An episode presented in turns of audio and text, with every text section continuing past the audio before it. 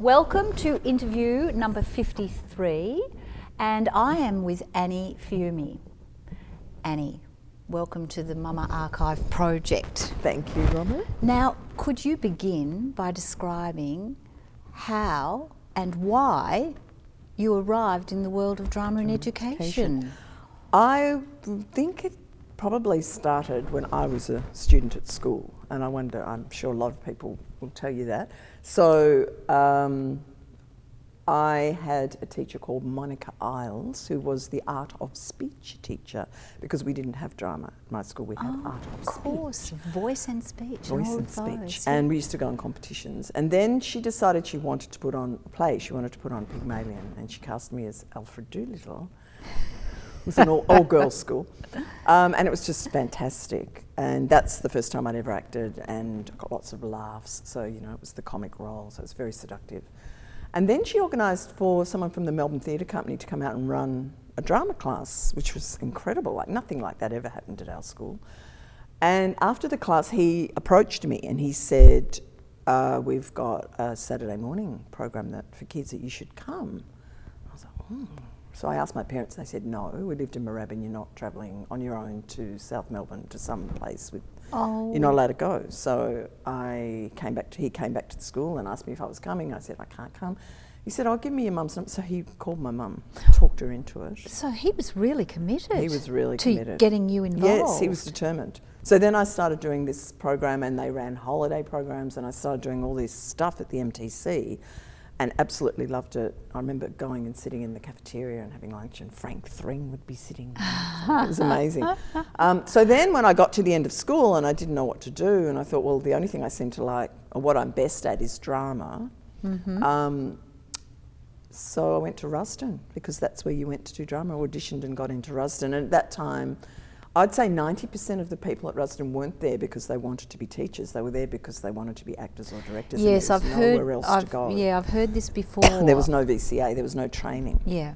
So it was interesting because I was still, I was from this little Catholic girls' school in Rabban, and I was very shy, and there were big personalities. So coming in as a first year, the fourth years were like stars, and basically you just did lots of production. You did education subjects as well, mm-hmm. but mostly it was like being in an acting school.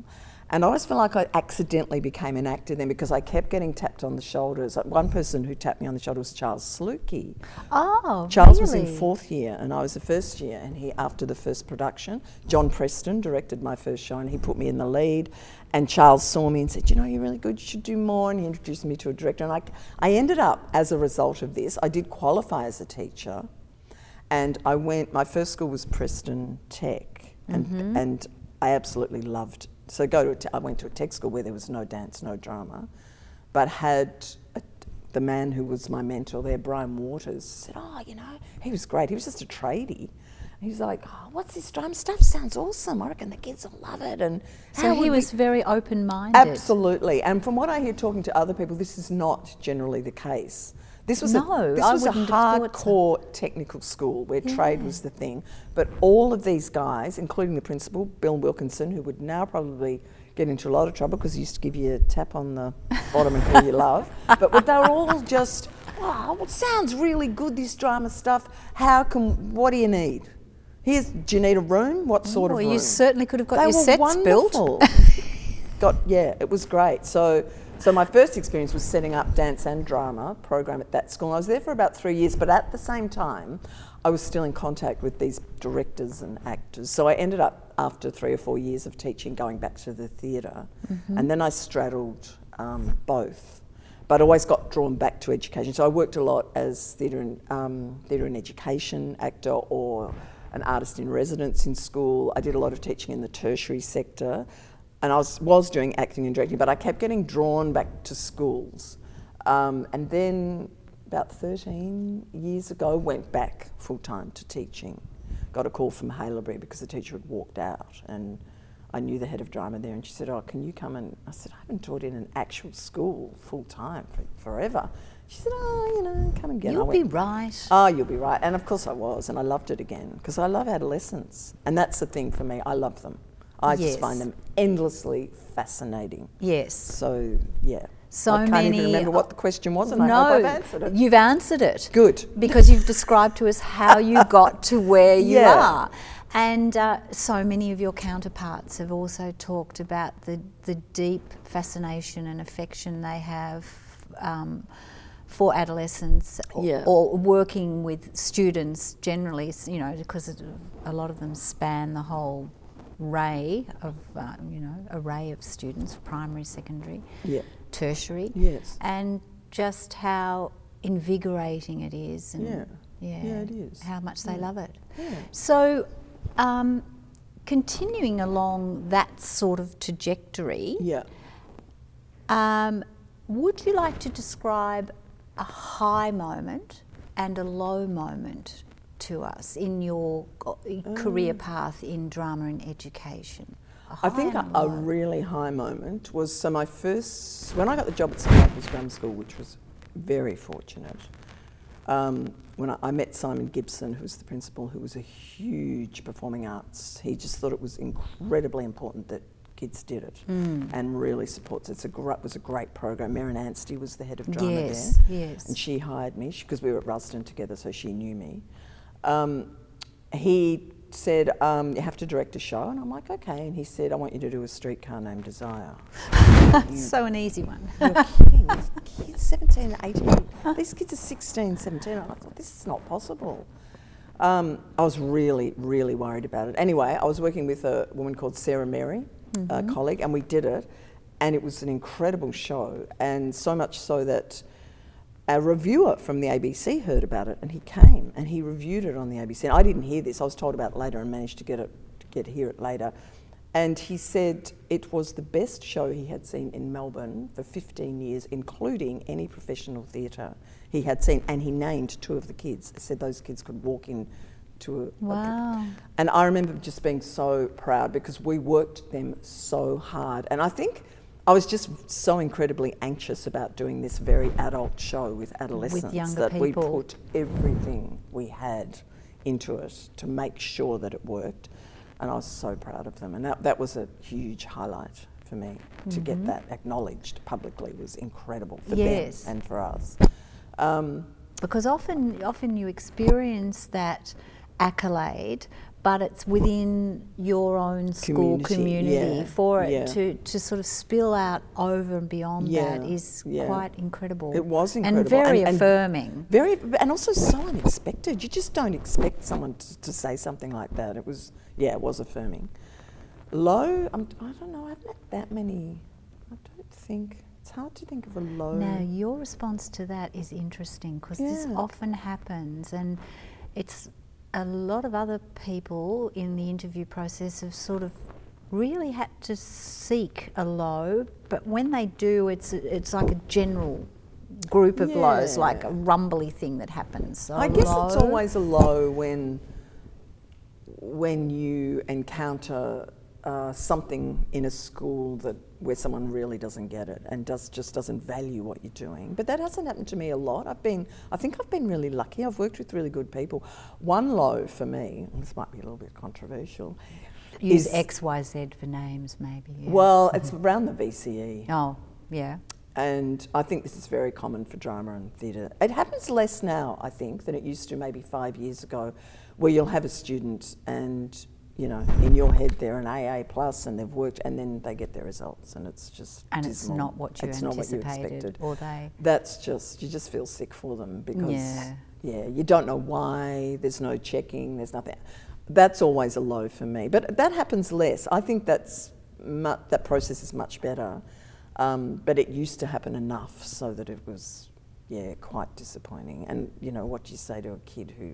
I remember one year a girl who, she got a D and it was just so unexpected. And I couldn't tell her why. I didn't know why. No, it was just. No. I didn't think she was great, you- but she it- was not. Like I thought she was like a C plus B, but yeah, Yeah. she was devastated. It leaves you in a very dark and difficult place. It doesn't is, it? and it kind of for a while there, I didn't want to teach VCE because I felt like I couldn't say to them, "Do X, Y, and Z, and Mm. this will happen," because I didn't know. It was like, well, you can do it, but yeah. something seems to sometimes go wrong on that day, and we can't control who's in that room. But as I said, I kind of feel like that's been sorted quite a lot. It's not Yeah. It happens less. Well, that's good to hear. Yeah. Along that sort of line of inquiry, what changes have you noticed in our area, Annie? Um, I feel like there's more rigour, which is a good thing. Mm. Just a lot more rigour, and maybe that's why that's changed. Mm. Um, I also think scho- a lot of private schools, seem, more private schools and government schools, seem very, much better resourced now. I don't know if that's a general thing, but I feel like they get they get more now than they used to. Because way back when we started, you did everything yourself. You know, you you did everything. Um, but I remember when I got to St Michael's, that seemed so. That was 13 years ago, and they had a production manager who built the sets, and they had big budget. They had bigger budgets for shows because I'd been doing theatre. Like I'd do shows at La Mama, then we didn't have budgets like that. So I was amazed at how big the budgets were and what you could do production wise at that school. But that school was a bit unusual. I now feel like there are a lot of schools who have quite high Who are, who are coming up to that yeah, level? they have costume people, they have production, they get support, more support for mm. what they're doing. I'm not sure if it's the case in government schools, it might be more in private schools, but that's a big change where teachers don't have to do absolutely everything themselves mm. as much now. It's not just a one because often, although I think this is still the case in some schools, often if if the drama teacher leaves, the program goes with them. It just all collapses. Yes, the one person. legacy doesn't seem to carry through. no, no. and that was Um, the case a lot. And you often started. get uh, a another subject that jumps in and dominates or, or Yeah. takes areas yeah, away. which is a shame. Yeah, It is a shame. Yeah. Continuity is so important. Yeah, yeah. On, on so many levels. yeah, yeah. um, mentors and collaborators, memorable mentors and collaborators in your career.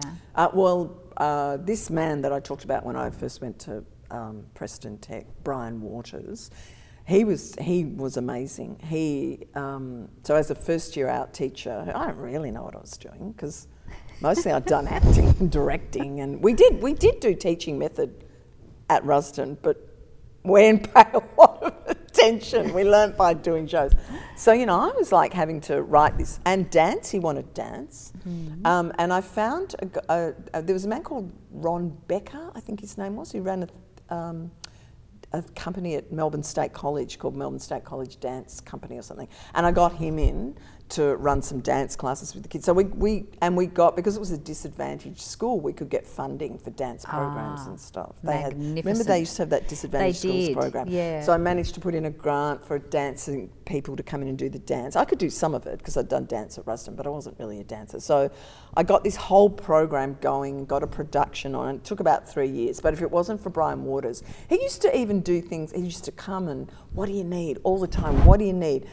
And at one point, he said, This is so good, you have to do it for the whole staff. He organised at a staff meeting for, the, for me to come and run a drama workshop with the whole staff because he just thought drama was so amazing. He would come in and watch the classes and think it was just incredible. Isn't that interesting? It was incredible. He was a woodwork So teacher. he, he had his own sort of awakening in a He way. He did, and he was so supportive. He would even come and pick me up and drive me to school if my car broke down. He would, if I w- if I'd ring in sick, he'd say, "What's wrong, love?" and he'd get his wife to make some food.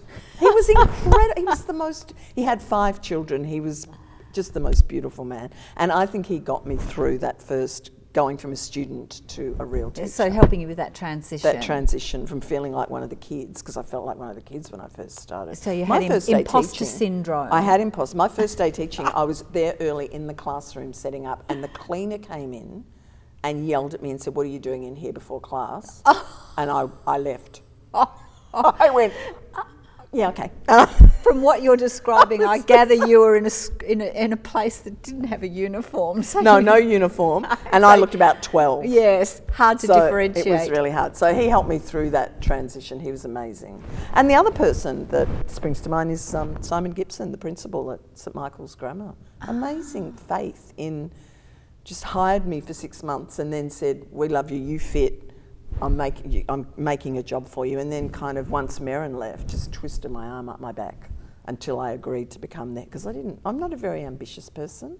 It's always been people tapping me on the shoulder and saying, "Do this, do this," And like, saying, "Oh, you know, we want you. We know yeah. you can do Yeah, I never. And it was the same with the head of drama thing. Like I just kept saying no, so he just kept not employing anyone, and then I was doing it because there was no one else. He goes, "You're doing it anyway, do it." So, but you know, because he had this faith and trust, absolute trust, never questioned choice of play. I trust you to do it. We did Spring Awakening, and I was nervous, but he was okay. Just be careful. Don't we don't want to end up on the front page of the Herald Sun. So you know, Yes. take.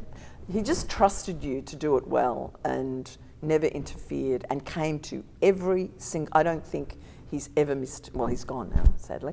He went left us. He re, um, went to another job two years ago, but um, he never missed a show.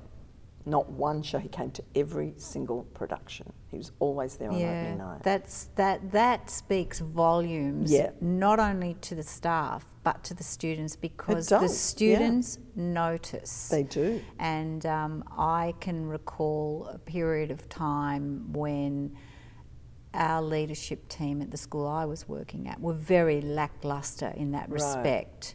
You know, they and and the students would notice their Yeah, their do. absence Yep. uh, to the point where I went and had a conversation and said, Wow. "Well, you know, you stand by the river for the rowing in the freezing cold at a remote location, and you're at the night concerts for the music students, and you know, this is an important part They were doing curriculum." that, but they weren't coming yeah. to you. That's, so that's they had to. I called them to account. Yeah, absolutely. And I presented it from the students' perspective. Absolutely. The and, the, and also the, the parents and the, the parents in the community going, Yeah. well, where are they? Yeah, yeah. But, um, but a lot of fellow staff would come to everything. Yes, You always yes, had these yeah. really loyal staff or staff who wanted yeah. to see the students yeah, in that arena. They, yeah, exactly. And they wanted to see their students doing something else that Yeah, they don't see. in that arena of Yeah. life. Simon also dropped into rehearsals, always came to at least one rehearsal to see how the kids were going and chat to them. and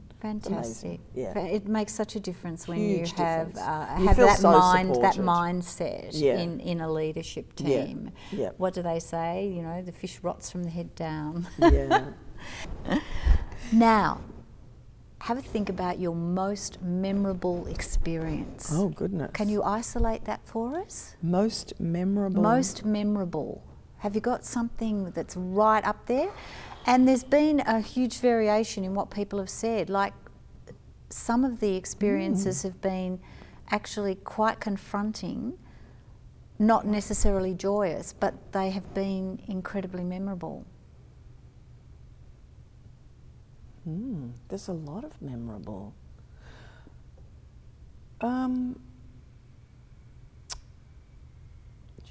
maybe the first time I taught, the first time I taught theatre studies, year 12 theatre studies, I was at a little school and I only, I arrived, I was filling in for a maternity leave. I hadn't taught it before and I only had two students. And it was really hard because Very hard. both of them were completely out of their depth. I don't know why they were doing it. One wanted to be a pastry chef and one wanted to be a plumber. And their pa- they were Greek boys, and their parents were forcing them to do VCE, so they decided to do theatre studies. And they'd done Unit 1 2, and then everyone else had dropped out, but because they'd been offered 1 2, they had to be given 3 4, and there was just the two of them. It was very difficult. And I think one of my most memorable things was because neither of them could act or knew anything about it. Was really hard. And I thought the, they'll be pushing to get 30, but what can I do with this monologue? And they're beautiful Greek boys. And the messenger was Oh, how so it's just- stunning. all you've got to do is put on the traditional costume. We'll, we'll do the set. It's going to read beautifully. And I remember one of them, I shouldn't say their names, although actually, yeah, they're never going to see this, Con and Arthur. And I remember Arthur, he was the one who wanted to be the pastry chef, and he was hilarious. Um, coming out in his costume, and he looked like a Greek god. He looked amazing, and he delivered it, and it was beautiful. And he got a B, which is a miracle. Wow. It was a miracle, and it was a highlight yes. and he did become a pastry chef, but he, he kept in contact and you know he, he still talks about how proud he was of Well, that of also doing the that. connection to his culture. Yeah. You know. Yes. Uh, And, his uh, parents loved seeing him do this. Like it's so outside anything he has ever had done or will ever do again. But he has that. He know, has that moment. that one little moment in How time when he was a great messenger in a yeah in a Greek play. in a Greek play. Yeah. How fabulous. So, what do you attribute the longevity of your career to, Annie? I think it's what I said before. It's the fascination with students. I think that's it. So all the other stuff, if you know, if I'm getting bogged down with bureaucracy or other challenges, all I have to do is focus on what's going on in the classroom. I think, um, yeah, having really good relationships with students and really knowing them and really watching them and seeing them do things and achieve things. That's that's what keeps me going. So that's why I can always, yeah. I c once I get into the classroom, I'm in a different zone, and I'm really happy and I'm having a good time, and we're all having a good time. And it's seeing them. So even though I might be teaching, some, sometimes I think, oh God, I've got to teach commedia again or whatever.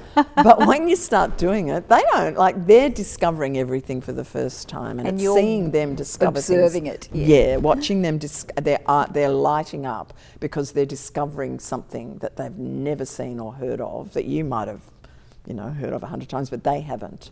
And yeah, I think that's where my longevity is, but that never gets old. That's always interesting and exciting, and taking them to a show that you know is going to blow their little minds, and just hearing them talk about it afterwards. They're just that their excitement. That's that's what keeps me going. That's what keeps Yeah. you. So, following on from that, what advice would you give to up and coming teachers of the subject? What would your advice be to them? Um, I think uh, keep your love of the discipline alive. So go and see lots of theatre. Stay engaged with theater Um, see as many shows as you can, and take your kids to, if you can, to as many shows or encourage them, so that you never forget what it is you love about this discipline. And if you keep that alive in you, then you'll always be able to keep it alive in the classroom and for your students. Yes, so keep your literacy with Yeah, the form. keep your literacy with the form, and but really it's your love of the form. Mm. And do and direct shows if your school gives you the opportunity. I do a lot of directing, and that's for me because I've been able to keep. Because I think I've I always straddled acting, directing, and teaching. I bring a lot of my acting and directing. So if I couldn't keep directing shows, I probably wouldn't last as long either. okay. Because I can still keep all that going, and that feeds into everything in the classroom that I do. So earlier this year, um, I did study leave, and I wanted, and I worked at 16th Street with Ian Sinclair and Kim Krejus. Oh, really? Yeah. And so that's not directly related to education, that's acting and directing. Yes. But everything I did there fed me and I can feed back. So, So that's working as an artist as well informs me and keeps me going in the classroom, bringing that into the classroom Yeah, as well. keeps that fire that's really important for me. Yeah. fuels you Yeah, it does. and yeah. feeds you, Yeah. nurtures you, Yeah. your professional Yeah. soul. Yes. Yes. Beautiful. um, so, what sort of associations have you had with things like Drama Victoria, Drama Australia, VCAA? Uh, VCAA, um, probably more because Richard Salas is an old crony. We're in theatre and education shows together. We toured together a lot. Yeah. Um, and assessing. Um, so mainly through that. I don't. Years ago, I had a lot to do with Drama Victoria. I think I had. I went to more workshops, but I don't much anymore. Um, my association usually is just with people I know through work. So it's more kind of informal. So they might ring me, or I might ring them, and we might go and work with each other's students, or ner- or I might get a call from someone that I may have met through Drama Vic, but they'll be they'll say there's a, a new teacher at this school and they're teaching this for the first time, and I'll go out. I'll happily go and help them with curriculum or help them Yeah. help their students. Uh, It's more that kind of informal than formal. The problem for me is the drama conference. I often can't go because at that time of year we're still going. Our speech night is really late, and it's another production. It's bigger than Ben Yes. Hur. So I've usually got speech night rehearsals and assessments still going. Right, there's always something I going. know, I know. A lot of teachers have talked I don't know how what how about around that, and there are even some schools that um, are beginning to clamp down on PD and you know sending Oh, at that time sending of year. people at that time Oh, of that's- the year. and worrying. Yes, it's Yeah. yeah. I can is. usually do one day or half a day, but I can never do two. But yeah, I try and get to some of it at least. Yeah. Yeah. So I don't think we've got very long left, but in that time, can you isolate a professional learning experience that was really stand out for you? I remember when I first started teaching going to a Drama Vic workshop for new teachers, and it was run by Kate Donnellan. Oh, yes. Kate Donnellan. Mhm. Yes, and it was fantastic. Um, I still remember it because I came home with so many teaching tools and confidence, and yeah, just lots of lots and lots of practical things And clarity. and clarity about what would what would and could work in a classroom. And yeah, it was great. That was really good. And this year, working with Ian Sinclair and Kim, Cra- working with Ian Sinclair was remarkable because I'd just seen View from the Bridge, and he'd just finished directing that. Oh, right. So um, I could then learn about how he did that and watch him work. And yeah, that that was really and a lot of that um, I can use now, especially with year 10 um, when they start working on monologues and they don't have much experience. So a lot of his techniques are incredibly useful to work with kids before they get to their monologue or their solo in year 12. And you know, that's wonderful because so many teachers in the area, they just continue to learn themselves. And I'm very admiring of that, Yeah. their willingness to just go and expose themselves to, to new techniques and new Yeah. learnings. Yeah. It's so important I think it is, yeah. to top up. Yeah. Well, Annie, you are a legend. Thank you for sharing. if you stay us. alive long enough, you become a legend. I toast you. Thank you, Robin.